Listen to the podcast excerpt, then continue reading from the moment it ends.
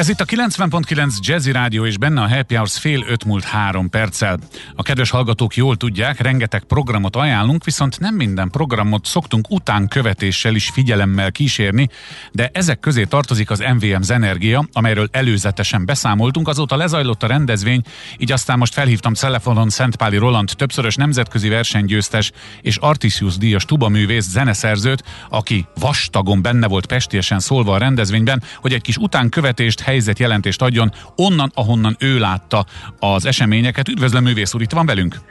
Igen, igen, itt vagyok. Szép napot mindenkinek.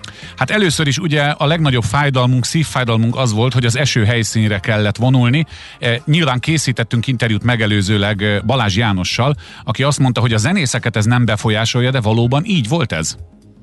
Én megmondom őszintén, de csak így egymás közt. Persze. Hogy én örültem neki, mert, mert ugye a, a kottát mindig lefújja a szél, vagy nem lehet normálisan lapozni, vagy mondjuk kicsivel hűvösebb van, mint az kényelmes, vagy jön egy rossz indulatú szúnyog, az ember nyakára rámászik szabadtéren, és nem tud úgy koncentrálni, mint egy koncertteremben.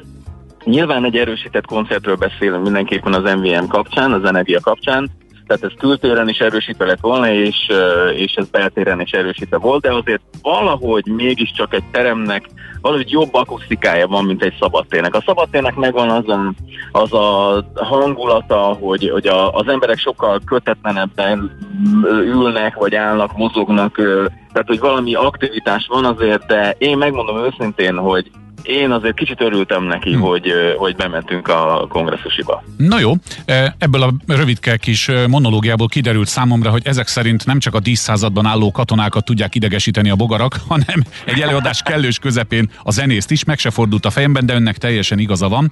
Ugye azóta kiderült, hiszen mégiscsak a jótékonyság a legfontosabb, hogy a szavazatok alapján a Szikra Tehetséggondozó Egyesülethez került az az összeg, ami befolyt, így aztán az atipikus tehetséges autista gyermekek gondozását és fejlesztését támogatják belőle, tehát megint nagyon jól muzsikáltak, és én most rá is térnék a muzsikára. És ha fel kellene ezt konferálnom, akkor a hogy jön össze a Carmina Burana Presser Gáborral hangzatos címmel élnék, hiszen mindkét műnek a hangszerelése az önnevéhez fűződik. Én Balázs Jánost már faggattam, amikor beszéltünk vele, hogy hogy is jött össze zongorára, cimbalomra, tubára és énekre a valaki mondja meg, de hát ön volt ott a alkotói pozícióban. Meséljen néhány szót arról, hogy hogy állt össze ez az interpretáció akció? Hát először is az MVM Zenergia koncert szervezőnek is Balázs Jánosnak az volt az alapvető ö, az ötlete ezzel a, a koncerttel kapcsolatban, hogy, hogy nagyon jól ismert klasszikus zenei és nagyon jól ismert ö, könnyű zenei ö, számokat és darabokat dolgozunk úgy fel, ahogy még a közönség nem hallotta. Az azt jelenti, hogy a klasszikus zenét egy picit, picit fel feloldani olyan szempontból, hogy, hogy nem a, a, abban a formájában szól meg, vagy nem abban a hangszerelésében szólal meg, mint ahogy a, az eredetileg a szerző megálmodta, egy picit út ö, tovább gondolva. Valamint a, például a Presser Gábornak volt három dal, amit, amit megint csak ö, dobszerelés nélkül kellett megoldani, tehát nem volt ritmus szekció, most egy egész más uh, hangszerelési feladat volt nekem ezt megcsinálni, mint hogyha csak, uh, csak simán egy, egy uh, könnyű zenei, vagy egy beat együttesre kellene hangszerelni. Uh, szóval, hogy óriási feladat volt mind a kettő, és, és ez volt a koncepció, hogy az, a maga a hangszerelés fogja összehozni ezt a, ezt a két nagyon távoli műfajt egyrészt, másrészt, hogy a, a klasszikus zenét egy picit, picit tovább gondolni, picit felfrissíteni, a, a könnyű zenét pedig, pedig lehámozni róla a ritmus szekciót, és úgy, úgy magában hagyni élni a, a harmóniát és a, a, a dallamot és a szöveget. Szóval tulajdonképpen ez volt az alapkoncepció. És hát bejött a dolog, hiszen minden eddiginél többen voltak, és lelkesebbek voltak az MVM Zenergia nézői, de van itt még egy kérdés, ami szerintem éppen a, a klasszikus és a populáris zene határán tud mozogni, ez pedig a Gershwin szerzőpáros. Itt látok egy Gershwin egyveleget, amit felírtam magamnak, hogy rákérdezek. Egyveleget mondjuk az Abba, meg a Boniem dalaiból szoktak készíteni, meg pop előadók slágereiből. Hogy áll össze egy Gershwin egyveleg? Ez valami régebbi dolog volt? Ezt én kérdezem, aki nem tudok róla. Biztos van még olyan kedves hallgató, akinek ez új információ lesz, vagy elővet valami régebbi már meglévő összerakást, egyveleget? Hát ez úgy volt, hogy a, a, ez a kártyának a saját produkciója volt, olyan szempontból, hogy nem, nem közreműködött más zenészek mellett, hanem ez volt az ő saját szettje.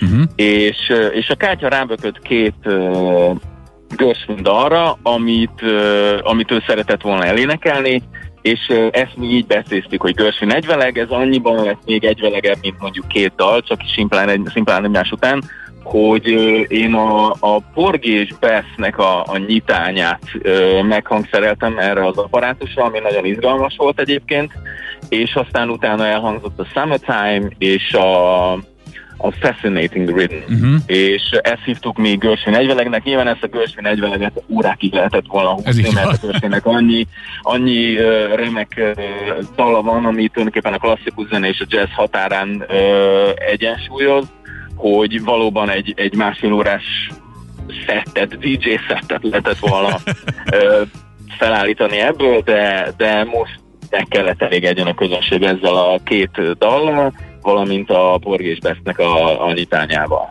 Tudja, aki most menet közben kapcsolódott be a beszélgetésünkbe és hallgatja, annak talán megjött a kedve, hogy elmenjen az MVM Zenergiára, de azt a kedves hallgatót ki kell ábrándítanom, arra majdnem egy évet kell még várni, hogy MVM Zenergia 2022 is legyen.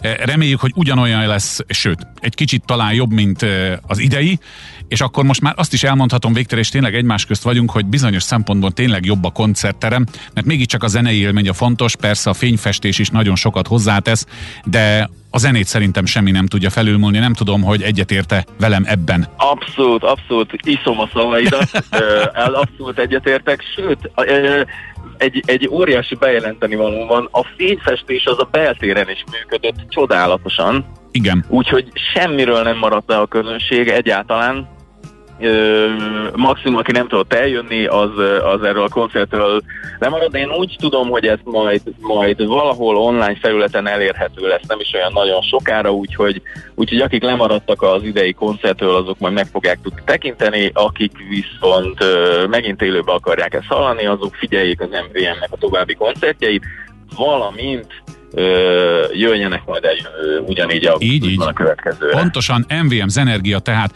egy év múlva lesz, de mi biztosan be fogunk számolni arról az eseményről is.